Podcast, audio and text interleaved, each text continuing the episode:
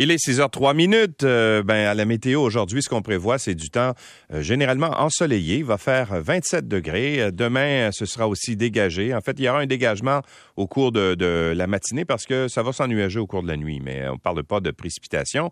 demain, samedi, donc, ce sera 29 degrés. Du soleil pour dimanche avec 30. 33 euh, sous le soleil lundi euh, aussi, mais là, ça va s'ennuager pour le reste de la semaine. Et 60% euh, de risque d'averse, 28 degrés, 30 degrés pour mercredi prochain. C'est à plus long terme, évidemment. Alors, c'est toujours moins précis, mais il reste que ce qu'on prévoit là pour la deuxième moitié de semaine, ça commence à être plus nuageux. Il fait 15 degrés en ce moment à Montréal. Coup fumant hier des Alouettes qui, durant leur match contre Edmonton, ont annoncé avoir conclu une entente avec les Stampeders de Calgary qui détenaient les droits sur Laurent Duvernay tardif. Et donc, euh, désormais, ce sont les Alouettes qui vont avoir les droits si jamais euh, Laurent euh, Duvernay tardif décidait de faire un retour au football dans la Ligue canadienne. On sait qu'actuellement, il fait sa résidence euh, en médecine, mais euh, bon, euh, on ne sait pas non plus s'il va rejouer dans la Ligue nationale de football. Il évaluait le mois dernier ses chances à 50% Alors là, on ne sait pas de quelle façon ça va, ça va se faire. Mais en tout cas, ce qu'a dit hier Danny Macciocia, le, directeur général du, des moineaux, en fait, des, des Alouettes, et je le cite, c'est une citation dans le Journal de Montréal, nous sommes heureux d'avoir pu procéder à cette transaction. Laurent euh, se veut une icône du football à Montréal et au Québec. Euh, nous ne pouvons que sortir gagnant de cette transaction, car même s'il n'endosse jamais l'uniforme des Alouettes, il pourra nous encourager et s'afficher ouvertement comme l'un de nos partisans sans sentir aucun remords. Alors, nous autres, on espère tous qu'il joue au moins quelques matchs, mais là, comme il fait sa résidence en médecine à Montréal, peut-être qu'il pourrait être tenté éventuellement de jouer quelques matchs, euh, sait-on jamais, mais en tout cas, euh, c'est une bonne nouvelle qu'on a annoncée hier aux fans des Alouettes. Ailleurs, dans les différents quotidiens, bien sûr, tout le monde parle de la vaccination des tout-petits. Le Canada qui a approuvé jeudi, Santé Canada, le vaccin de Moderna contre la COVID-19 pour les enfants âgés de six mois à cinq ans. Euh, bon, euh, qu'est-ce que ça veut dire? Qu'est-ce que ça représente? Là, c'est très divisé. Là, je vois beaucoup de commentaires, entre autres sur les médias sociaux, mais aussi dans les différents médias où euh, les parents disent, ben, on ne sait pas trop si on va faire vacciner nos enfants, on est perplexe. bon, alors, la vaccination des jeunes est-elle vraiment nécessaire? dans le journal La Presse, on tente de, de répondre à cette question en posant cette énigme, n'est-ce pas, à différents spécialistes. Alain Lamar, qui est professeur chercheur spécialisé en, immunologie et virologie pardon, à l'Institut national de la, recherche scientifique, l'INRS, dit que c'est certain que c'est un, un groupe qui est moins sujet à faire des infections graves, mais ce n'est pas impossible que les enfants en développent. Alors, depuis le début de l'année 2022, 1128 enfants de moins de 10 ans ont été hospitalisés en lien avec la COVID-19 au Québec et euh, deux de ces enfants, malheureusement, ont succombé au virus. Alors, est-ce que c'est suffisant pour convaincre les gens? Il euh, ne faut pas oublier que les enfants peuvent aussi souffrir de la COVID-19 longue, ajoute Lionel Bertou, qui est professeur à l'UQTR.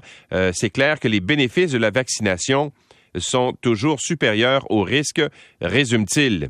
Et dans des euh, études de clinique, le vaccin de Moderna, pour vous donner une idée de son efficacité, s'est avéré efficace à 50,6% pour prévenir la COVID-19 chez les participants âgés de 6 à 23 mois.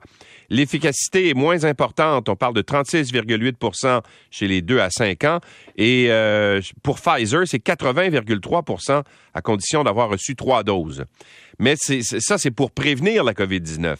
Euh, par contre, euh, l'efficacité du vaccin contre les formes graves de la, maladie est très élevée, dit-on, chez les deux fabricants, autant Pfizer que Moderna. Je vous euh, rappelle que Pfizer n'est pas encore autorisé au Canada. C'est surtout ça qui est important, dit le professeur Lamar. quels sont les effets secondaires des vaccins chez les jeunes enfants? Il y en a eu relativement peu, là, mais on dit que ce sont des, des effets secondaires qui repartent très, très rapidement. Mais bon, évidemment, ça ne fait pas l'unanimité, surtout chez les jeunes. Là, je vais dire ça, puis je sais que je vais être euh, inondé euh, de, courriels, certains euh, haineux qui vont dire qu'on fait la promotion de la vaccination chez les enfants. C'est pas ça que j'ai fait. J'ai simplement donné les faits et les témoignages de certains scientifiques. Alors, vous prendrez votre décision par la suite. Là. ce sont bien sûr les, les parents qui, qui décident eux-mêmes de ce qui est bon ou pas pour leurs enfants. Et ben toujours euh, question de cette euh, fameuse euh, septième vague de COVID-19, elle semble ralentir au Québec. La transmission continue de croître dans plusieurs régions, mais dans la région de Montréal, ça, ça ralentit. Alors, les endroits où il y a une croissance, c'est le Bas-Saint-Laurent, le Saguenay-Lac-Saint-Jean, la Mauricie, le centre du Québec, l'Estrie, les Laurentides, la capitale nationale et Chaudière-Appalaches. Là-bas, c'est en croissance, mais c'est plus stable dans la région de Montréal, Laval, l'Outaouais, la Naudière et la Montérégie, dit-on. L'Abitibi même euh, commence à connaître une légère décroissance, euh, selon ce que nous a appris hier euh, la santé publique. Alors, on semble être dans une espèce de plateau là en ce moment, en tout cas dans les régions les plus importantes du Québec. Est-ce que ça va se maintenir de cette façon? Mais ben là, pour l'instant, bien sûr, c'est difficile à dire, mais il reste que là, ça semble se stabiliser. Le problème, c'est que les sous-variants se multiplient euh, il y en a un nouveau presque à chaque semaine. Là, on est rendu, je vous le disais hier, le BA2.2.1.12. Alors, tout ça, c'est des sous-variants, du sous-variant, du sous-variant. Alors, à un moment donné, tu dis, coudon, euh, on va-tu en sortir un jour? D'autant qu'à l'automne prochain, tout le monde s'attend à ce qu'il y ait une, euh, une, comment dire, un retour, si on veut, des, de la contamination amenée par le temps plus froid, puis le fait que les gens restent davantage à l'intérieur. Mais ce qu'on a remarqué cette année, c'est qu'il n'y a pas eu d'accalmie comme ce qu'on avait connu au cours des deux euh, derniers étés. Alors, euh, les nouveaux variants sont plus transmissibles, on le sait, moins graves bien souvent dans leurs conséquences, mais plus transmissibles. Et quand on regarde le nombre d'hospitalisations, ben ça augmente parce qu'il y a plus de gens qu'avant qui euh, ont été infectés par le fameux virus. On va revenir sur cette histoire un peu plus tard avec euh, l'avocat Marc Bellemare qui va être avec nous euh, vers 7h20. Mais euh, le pape doit profiter de son passage à Québec pour penser les plaies encore béantes de milliers d'adultes qui ont été agressés dans l'enfance par des prêtres pédophiles de son Église. Alors c'est bien sûr le message qui a été envoyé hier par un regroupement de victimes des prêtres dans l'Église catholique au Québec. Ils sont plus de 2500 euh, engagés dans différents recours collectifs contre différentes congrégations religieuses. Et euh, ils ont sonné hier euh, l'alarme en disant, écoutez, nous autres, là, nos cas traînent devant la justice depuis nombre d'années. Euh, L'Église fait tout en son pouvoir pour étirer les délais et faire en sorte qu'il y ait des recours toujours de plus en plus longs, de sorte qu'il y a même des gens qui avaient engagé les recours collectifs et qui sont décédés depuis euh, parce qu'ils n'ont pas eu le temps, leur cause n'a pas eu le temps d'être amenée devant, euh, devant les tribunaux. Alors, ils demandent, lors de la visite du pape au Québec dans deux semaines, à ce qu'on leur présente des excuses d'une part, mais aussi que le pape lance un message aux différentes congrégations religieuses de régler euh, les dossiers qui sont toujours en litige. Euh, le cardinal euh, Cyprien Lacroix a dit hier qu'il allait remettre lui-même en main propre cette fameuse lettre, sauf que c'est pas tout le monde qui y croit. Dans le journal Le Devoir ce matin, l'avocat Marc Bellemare dit c'est bien beau de dire ça là, mais Cyprien Lacroix n'est pas ouvert du tout, dit-il, ni à des rencontres ni à des discussions. Il mandate des firmes d'avocats qui font un travail juridiquement correct, mais moralement discutable. Je ne sais pas où il va euh, placer la lettre dans la pile de documents qu'il va remettre au pape. Alors, euh, Monsieur euh, Cyprien Lacroix aura, comment dire, une mission qui lui a été confiée. Est-ce qu'il va la, la mener à bien? et faire en sorte qu'on présente des excuses? On parlera à Maître Bellemare un petit peu plus tard dans cette émission. Ça fait des années que je dis ça. À chaque fois que je fais une entrevue avec un avocat sur un recours collectif, je pose toujours la question à l'avocat. Et je l'ai fait cette semaine d'ailleurs euh, avec l'avocat euh, qui mène le recours collectif contre Rogers à la suite de ce qui s'est passé vendredi. Euh, qui gagne le plus d'argent dans un recours collectif? Ben c'est toujours les avocats. Les avocats vont généralement chercher entre 25 30% de la facture. Alors les chiffres sont énormes, mais euh, vous allez voir que euh, ça rapporte énormément pour les cabinets d'avocats. Ils me disent tout le temps la même chose. Oui, oui, oui, mais on a des frais importants, puis euh, il y a des délais, puis on n'est pas sûr de gagner. Tout ça est vrai, mais il reste une chose, c'est que les, les, les, les frais d'avocats sont très, très, très élevés. Et d'ailleurs, euh, toujours relativement à ce dont on parlait juste avant d'aller à la circulation, c'est-à-dire les, euh, les, gens qui ont été victimes de l'Église catholique. Il des victimes d'abus sexuels de la part de religieux qui, qui euh, se voient pour le moment privés de 28 millions en dédommagement parce qu'un juge estime que leurs avocats s'en mettent trop dans les poches en chargeant des honoraires forts. C'est dans le journal de Montréal ce matin en page 11. C'est vraiment intéressant cet article. Le tribunal juge que ces honoraires sont excessifs et surtout qu'ils ne sont pas dans l'intérêt des membres. C'est ce qu'a dit le juge euh, Thomas, euh, Thomas Davis dans une récente décision qui a été rendue en janvier dernier. Les centaines de victimes des clercs de Saint-Viateur pouvaient euh, pousser un, un soupir de soulagement, dit-on, parce que le tribunal leur a accordé une réparation totalisant 28 millions de dollars. Ils sont 420 victimes euh, qui s'étaient déclarées depuis, euh, depuis 2017 et plus de 50 agresseurs avaient été identifiés. Donc, eux autres, ils remportent 28 millions de dollars dans le recours collectif pour 420 victimes. Si vous faites un calcul, on va faire euh, une division bien simple, 28 millions divisé par 420, ça fait 66 666 dollars et 66 euh, par, euh, par, par victime. Or, le cabinet d'avocats a facturé 25% du montant en honoraires professionnels, c'est-à-dire 8 millions qui devraient être retranchés de la cagnotte pour payer les honoraires des avocats et c'est pas fini.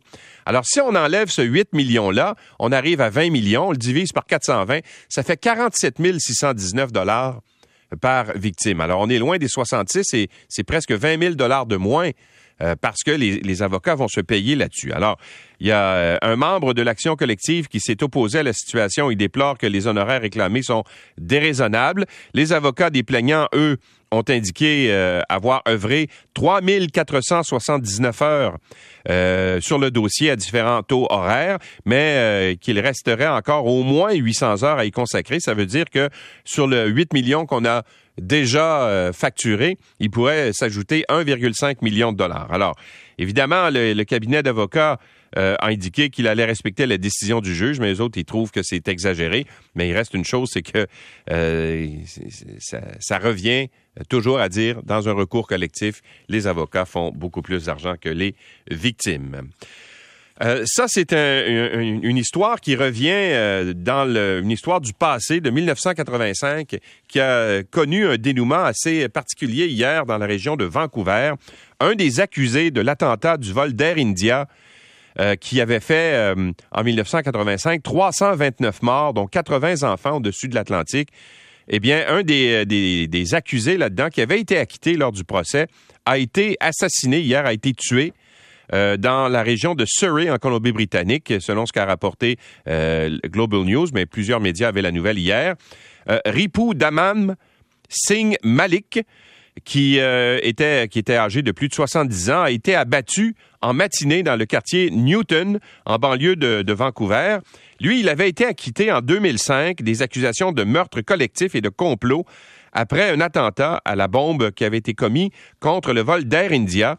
C'était le 23 juin 1985. Souvenez-vous de, ce vol qui était parti euh, de Toronto, euh, puis euh, de Montréal ensuite pour se rendre vers Bombay en, en, Inde avec des escales à Londres et New Delhi. Mais pendant le vol, des bombes, une bombe avait éclaté à bord de l'appareil et c'était un 747 et ça avait tué tout le monde à bord. Et c'était euh, pas très loin là de, c'était en Irlande, je pense, au-dessus de l'Irlande. Or, Malik avait été accusé, lui, euh, d'avoir posé euh, cette bombe-là, d'avoir transporté des bagages euh, deux bagages piégés sur deux vols de correspondance à l'aéroport de Vancouver. Un de ces bagages avait explosé à bord du vol 182 à proximité de l'Irlande et l'autre avait explosé à l'aéroport de Tokyo et ça avait tué deux bagagistes.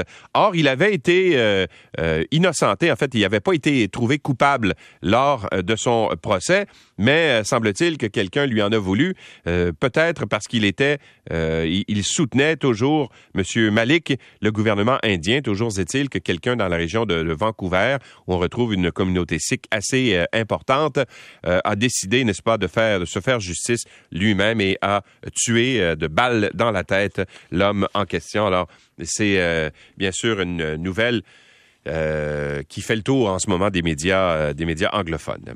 Et une frappe russe fait 23 morts. Ça s'est passé hier. Le secrétaire général des Nations Unies qui s'est dit atterré de, et l'Union européenne également, là, par les nouvelles atrocités qui ont été rapporté par différents médias russes, ben, ukrainiens, pardon, qui des frappes russes qui ont fait au moins 23 morts, dont trois enfants, 39 disparus. Un acte ouvertement terroriste pour le président ukrainien. Ça s'est passé à Vinitia, une ville au centre du pays, et il y a un immeuble qui semble être un immeuble à logement, en fait, qui a été frappé par des, des missiles tirés par des sous-marins en mer Noire, des sous-marins russes.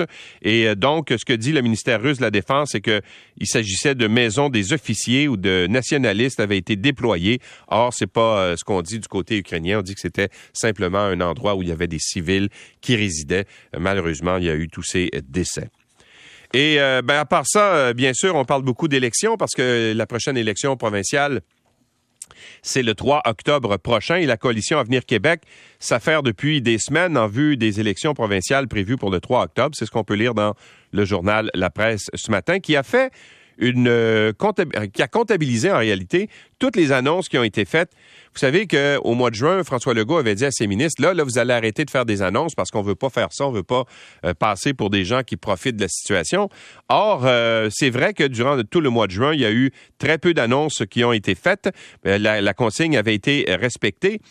Mais en date du 13 juillet, à peine 10 annonces avaient été faites au total depuis le début du mois par des cabinets euh, de cinq importants ministères, la justice, l'éducation, culture, transport et aînés.